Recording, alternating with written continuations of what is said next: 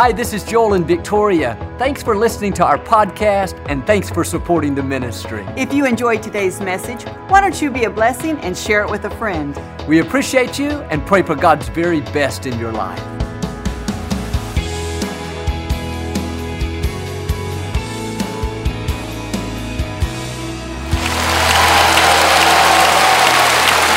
Well, God bless you. Always a joy to come into your homes. We love you. We know God has great things in store for each one of you. And if you're ever in our area, I hope you'll stop by and see us. I promise you, we'll make you feel right at home. Thanks so much for tuning in today, and thank you again for coming out. I like to start with something funny each week, and I heard about this man. He got caught shoplifting at the grocery store. He was at court, and the judge said, Sir, I understand you stole a can of peaches. How many peaches were in that can? He said, Five, Your Honor. He said, All right, I'm going to give you one week in jail for each peach. You got five weeks. His wife stood up and said, Your Honor, may I say something? He said, Yes, you may. What is it? She said, He stole a can of peas, too. Hold up your Bible and say it like you mean it. This is my Bible. I am what it says I am. I have what it says I have. I can do what it says I can do. Today I will be taught the Word of God. I boldly confess my mind is alert. My heart is receptive. I will never be the same. In Jesus' name. God bless you. I want to talk to you today about freedom from competition. It's easy to go through life competing with everyone around us. When we see someone that's more talented, more beautiful, someone that has more gifts, instead of running our race and being comfortable with who we are, so often we feel inferior and we think, I've got to catch up to them. We're always trying to measure up to someone else. We lose 20 pounds, but a coworker loses 25. Instead of celebrating their success and staying in our lane, we think, I've got to do better. They're going to pass me up. Or we wear a new outfit and we're just as happy as can be until a friend comes in wearing a nicer new outfit they look better than us, and now we're discouraged, thinking, I wish I looked like them. Or a neighbor pulls up in a brand new car. On the outside, we're happy for them. It's beautiful, congratulations. On the inside, we're depressed. We start feeling insecure. I gotta work harder. I've gotta keep up with them. They're making me look bad. The problem with this unhealthy competition is it's a never ending cycle. There will always be somebody up ahead of us. It's a very freeing thing when you realize I'm not competing with you. I don't have to have as big a house as my neighbor to feel good about myself. I don't have to look like she looks or wear what she wears to feel secure. I don't have to keep up with my coworker or I'm going to feel less than. No, I understand that I'm not in competition with my friend. I'm not in competition with my neighbor. I'm not in competition with my coworker. The only person I'm competing with is myself. And I'm going to be the best me that I can possibly be. Now, the best you may not be as successful as your neighbor, but that's okay. The best you may not be as thin as your sister, but that's okay. The best you may not be as talented, as dynamic, as outgoing as your coworker, but that's okay. You've got to be comfortable with who God made you to be. You can't get distracted and lose your focus by comparing what someone else has or what they do or what they drive or where they're going on vacation. No, you got to run your own race. Now I realize I may not be the best minister in the world. I'm okay with that, but I'm going to be the best minister that I can be. I may not be as good a father as somebody else, but that's okay. I'm not competing with them. I'm going to be the best father that I can be.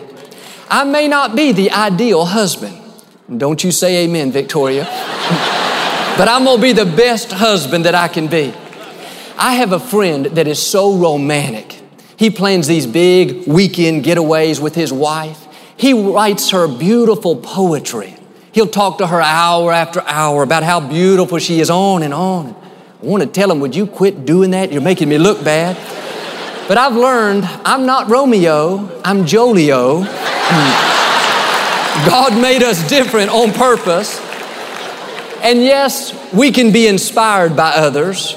We can be challenged to come up higher, but I don't have to go around condemned thinking, I got to do what he's doing. He's showing me up. He's making me look bad. No, I'm not in competition with him. He has strengths that I don't have. Do you know what? I have strengths that he doesn't have. He can write some beautiful poems, but I've written some pretty good books. And God never created us to go around competing and comparing with others. The reason some people are not secure and they don't feel good about themselves is they're always looking at what somebody else is doing, where they're going, what they're driving. No, stay focused on your own race. You're not anointed to do what they're doing. God's given you the grace to be who He's called you to be. When we have this unhealthy competition, life's a constant struggle. We're never good enough because as soon as we catch up to one person, we see somebody else that's up ahead. Ladies, you may have a good friend that's a size 8, but you know the best you is a size 14. Your attitude should be I'm not going to go through life beating myself up, feeling inferior because I can't measure up to those standards. No, I'm to wear this 14 like nobody's ever worn a 14 before. I'm to dress it up, paint it, strut it like it's the hottest thing going. I've seen ladies before that were not particularly attractive. They would normally stand out in the crowd, but by the way they carry themselves, the way they walk, the way they talk, the way they think, they've got so much confidence. They are so secure in who God made them to be. After a while, you start thinking, you know what? They've got it going on. You see something in them that you didn't see before. Why is that? because what's on the inside will eventually come out to the outside. They are so comfortable in their own skin, they're not intimidated because they don't look like they stepped out of a fashion magazine. They're not inferior because they don't have the perfect shape. They understand they're not in competition with all of those others. They're being the best that they can be. You got to take what God's given you, the height, the weight, the personality, and make the most of it. Dress it up and wear it proudly. But I see too many people that are always frustrated with how they look, their height, their weight, and they're constantly trying to change things and fight against what they don't like. And don't get me wrong, I'm all for doing what we can to improve, staying in shape, working out, eating right. I'm not saying we should be sloppy, but we have to realize at some point there's something called genetics. We have to accept the fact that genes have been passed down from our parents, grandparents, given by God. And these genes, for the most part, determine that ideal size and weight, and how tall or short we are, how much or how little hair we have, and whether we have this strong, athletic, muscular physique or a physique like my brother Paul. but most of that, in general, is predetermined. And yes, we may be able to adjust that weight 15, 20% from our ideal weight. But if you have genes that say 150 pounds, no matter what you do, you're not going to consistently live at 100 pounds. That's not who God made you to be. But if you're in competition with someone that's naturally 100 pounds and you feel bad because you don't look like them and you can't fit in a size 5 and I don't know what's wrong with me, before long, you'll not only lose your enthusiasm, but you'll start to feel inferior and less than, all because you're competing with someone that's not even in your race. Your race is made up of one person, you. And God is not going to hold you accountable for somebody else's gifts or somebody else's genes. He's not going to judge you by saying, Did you keep up with your coworker? Did you drive as fancy as a car as your neighbor? Were you as successful as your brother? Were you as thin as your best friend? No, he's going to judge you by saying, Did you run your race? Did you make the most with what I gave you? Did you live confident, secure, knowing who you are? Or did you go around thinking, I'm just not up to par, beating yourself up because you didn't measure up to somebody around you? The other day, I watched the Indianapolis 500 on television. Those race cars are incredibly sleek. They're low to the ground, extremely aerodynamic. They've got these huge engines that can go 200 miles an hour on a straightaway and even take a curve at 100 miles an hour. They're quick, they're fast, they're precise. But in spite of all these strengths, do you know they have weaknesses? They can only hold one person. They're not that comfortable. On the inside, it's all metal and equipment, no AC, no luxury. Why is that?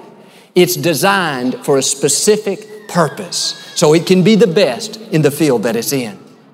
At home, Victoria and I have an SUV, a Suburban. It can easily hold eight people. It's got a big trunk area, put bikes and plenty of luggage, sits up high off the ground.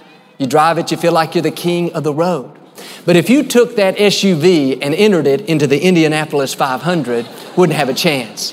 It would get lapped again and again. If you tried to take a turn in it at 100 miles an hour, you'd be hearing the angels say, Welcome to heaven. it couldn't handle it. What's the problem? It's competing in a race it was never designed to be in. On the other hand, if you trade the SUV in for the Indy race car, you bring it home for your everyday use, you would quickly find out that even though the race car gets a lot of attention, even though it has a lot of sizzle, you couldn't take your children to school in it. It's too small, only holds one person. Couldn't really go to the grocery store. There's no place to put the groceries, no storage. You could drive it on the freeway, but it's so low to the ground and the suspension is so tight. If you hit a pothole, it'd feel like an earthquake. In a few days, you'd be saying, Can I get my SUV back? Here's my point each car is designed for a specific purpose. The SUV isn't going to have a chance in the Indianapolis 500, and the race car is not going to do a lot of good on the city streets. They both have incredible strengths. The key is to make sure you keep them in the right race.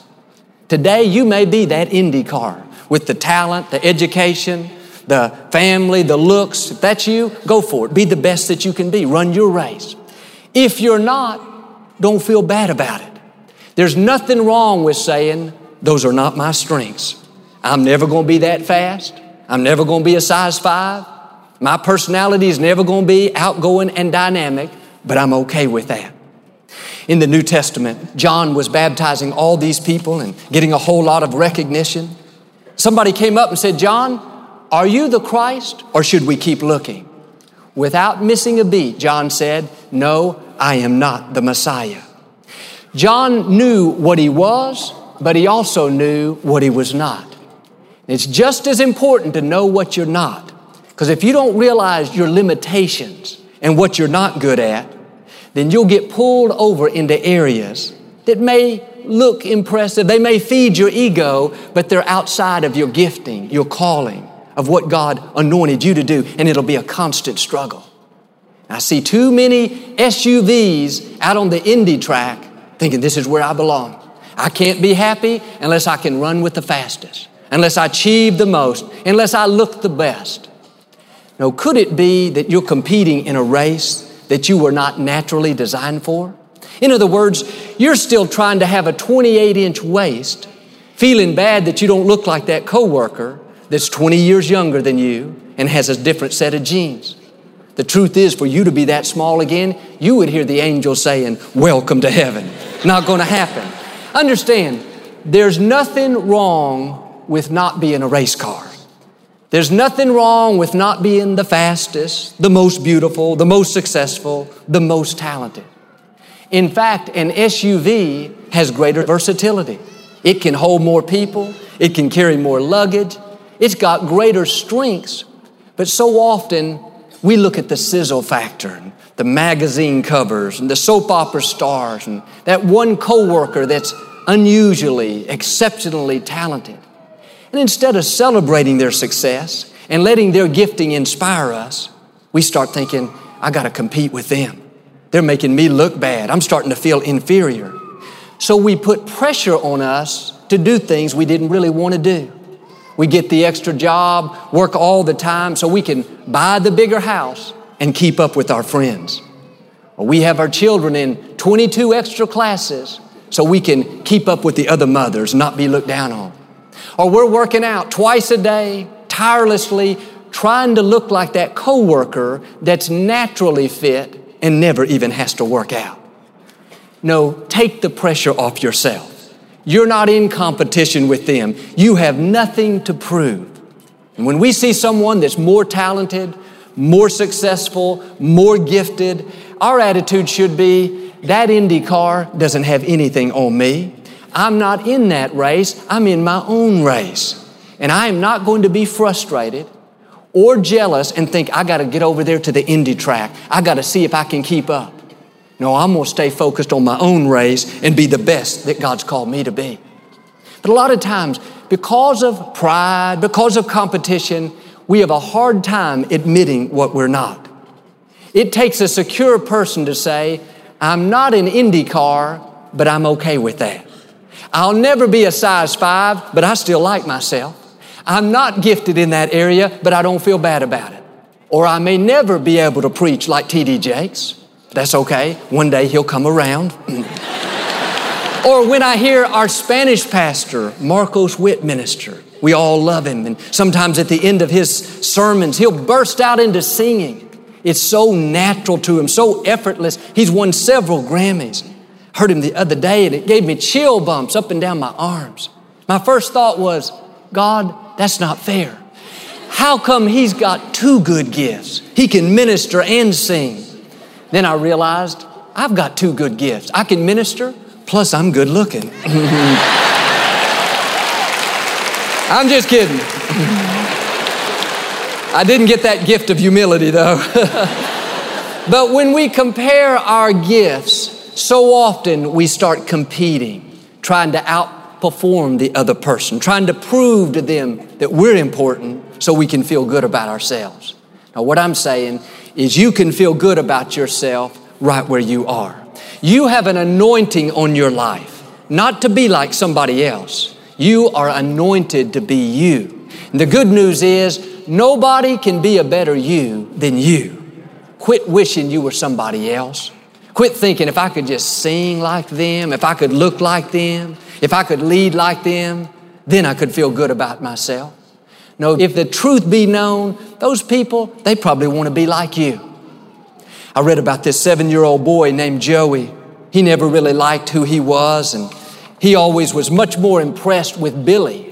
He walked like Billy and talked like Billy. Well, Billy didn't like who he was, he liked Corey.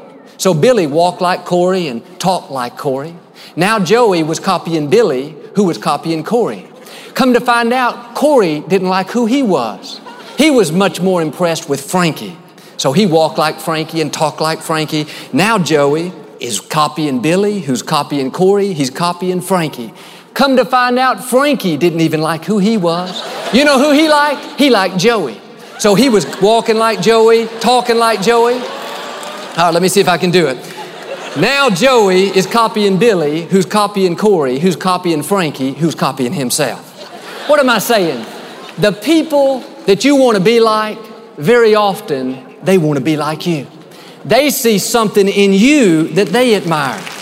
There's nothing wrong with looking up to people. It's good to show respect and admiration, but don't try to be like them. Run your own race. You have something great to offer. I'll never forget the first time Victoria and I went to Billy Graham's home.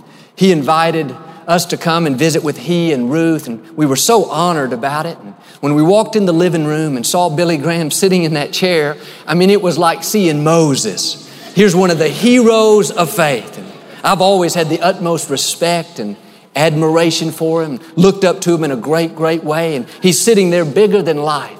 The first thing he said was, Joel, I love watching you on television, and I'm just so admire how you can take that message of hope around the world I thought that is so amazing. Here I've admired him my whole life, and somehow he's found something in me to admire. And I realize that's his personality. He's very gracious, but here's my point. Every one of us has something special about us. You are anointed in your own unique way. You are gifted. You have accomplishments. And we tend to see how great everybody else is, but let me tell you, there's something great about you. Somebody thinks you're amazing. Somebody's inspired by your life. Somebody even wishes that they could be you. You, in your own right, are someone to be celebrated. So put your shoulders back. Hold your head up high. You don't have to compete with anyone else. Just be the best you that you can be. Few months ago, I was out running and I noticed a person in front of me about a quarter of a mile, and I could tell he was running a little bit slower than me. And I thought, good, I'll try to catch him.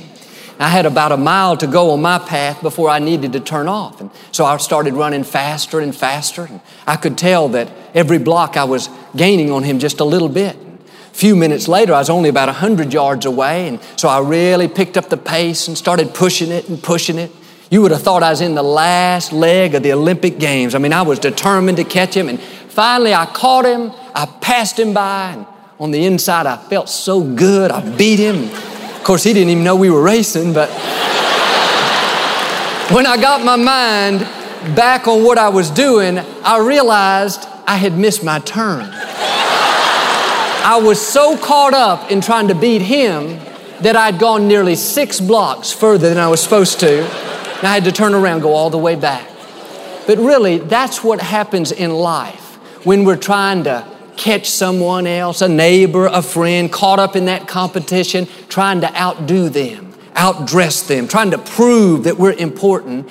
We're spending all this time and energy going down that path when we should be using it to move toward our own God given destiny.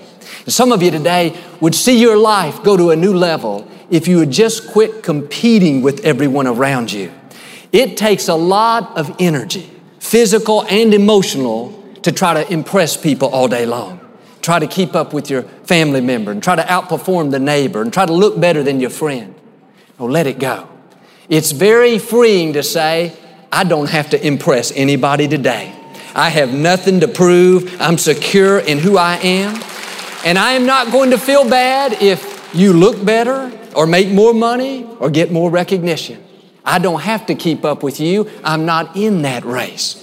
You're not really free until you realize you don't have to impress people. You don't have to prove who you are. You're not in competition with anyone else. And this is one of the things that got King Saul off track. He was doing fine. Samuel had anointed him to be king. His future looked very bright, but he didn't understand this principle. One day he and David were out in a battle. They defeated the Philistines and everything was great. Everybody was happy until some of the women started saying, Saul has killed thousands and David has killed tens of thousands. It says in verse 9 that Saul never looked at David again the same way. Saul was so insecure that he let someone else's success make him feel inferior. In other words, he wasn't comfortable being an SUV. He had to be that Indy race car. You would have thought he would have been happy having somebody like David on his team, somebody that was skilled in such a great way. But no, it takes a secure person, a person who really knows who they are, to say, even though I'm ahead of you, I'm gonna let you shine. I'm gonna let you rise higher. One of the tests that we will all have to pass in life is the test of not being jealous and critical when someone passes us up. The scripture says you have to accept the gift that God has given you. You may be a 1,000 level person, but you have a friend, a neighbor, a coworker that's a 10,000 level person. The real test as to whether God continues to promote you is can you handle their success? Can you celebrate what God's doing in their life and not get jealous and critical and think that you have to compete with them? Saul lost the kingdom in part because he could not let anyone become greater. The spirit of competition, spirit of pride, a spirit of jealousy, it'll cause us to do things that we never dreamed we would do. Saul loved David. He treated him like a son. He took him into the palace. David would eat dinner with Saul and his family every night. Saul never dreamed one day he would throw a javelin at David and try to kill him. He never dreamed one day he would chase him through the wilderness and try to end his life. What was his problem? Saul couldn't handle being number two. He couldn't stand the fact that David was a 10,000 level person and he was a 1,000 level person. If he'd have just been like John the Baptist and said, hey, this is what I am and this is what I'm not, and I'm okay with that. If he had just been satisfied with his gift and run his race, he could have fulfilled his God given destiny. But instead, he got distracted. wasted his time and energy competing with someone that was not even in his race. God had already ordained David to go further. We have to be big enough to recognize I may not be a 10,000 level person. God may have made me to be a 1,000 level person, but I can promise you this I'm gonna be the best 1,000 level person you've ever seen. And I'm not gonna stop at 950 or 975 or 999. I'm gonna be all God created me to be. And when you hit a thousand, don't be depressed if you see someone else hitting 10,000. Run your race. Understand, there's nothing wrong with being a 1,000 level person. Quit thinking that you have to measure up to somebody else in order to feel good about yourself. You don't have to feel inferior because you're not as successful as your cousin. You don't have to be intimidated because you have a coworker that's extremely talented. I don't have to feel less than because my brother is a skilled surgeon. He completed 12 years of college and I just finished my first year. We're not competing against each other. You are in a class all by yourself. When God made you, He threw away the mold. So don't compare yourself, celebrate yourself. You have everything you need to fulfill your God given destiny. I want you to be more comfortable in your own skin. But some of you are always competing with a neighbor, a coworker, a friend, trying to one up them, outdress them, outperform them. No, let it go. They're not in your race. That's a distraction. Your race is made up of one person, you. Be the best you that you can be. Remember, you don't have to impress anybody. You don't have to prove who you are. You know who you are a child of the Most High God, anointed, equipped, empowered. So keep your shoulders back, keep your head held high, be secure in who God made you to be. If you will stay free from a spirit of competition and just run your race, you'll not only enjoy your life more, but you'll see your gifts and talents come out to the full. Because when you celebrate others, God will celebrate you. He'll pour out His blessings and favor, and I believe and declare you'll live that life of victory He has in store. Amen. Do you receive it today? Well, we never like to close our broadcast without giving you an opportunity to make Jesus the Lord of your life. Would you pray with me? Just say, Lord Jesus, I repent of my sins. Come into my heart. I make you my Lord and Savior. Friends, if you prayed that simple prayer, we believe you got born again. Get in a good Bible based church. Keep God first place. He's going to take you places that you've never dreamed of. Thank you for listening to the Joel Osteen Podcast. Help us continue to share the message of hope with those all over the world. Visit joelosteen.com slash give hope to give a gift today. Thanks so much for listening to today's message. I hope you'll subscribe so you can receive the latest podcast to keep you inspired all through the week. We're praying for you. I know God's best is still ahead. We'll see you next time.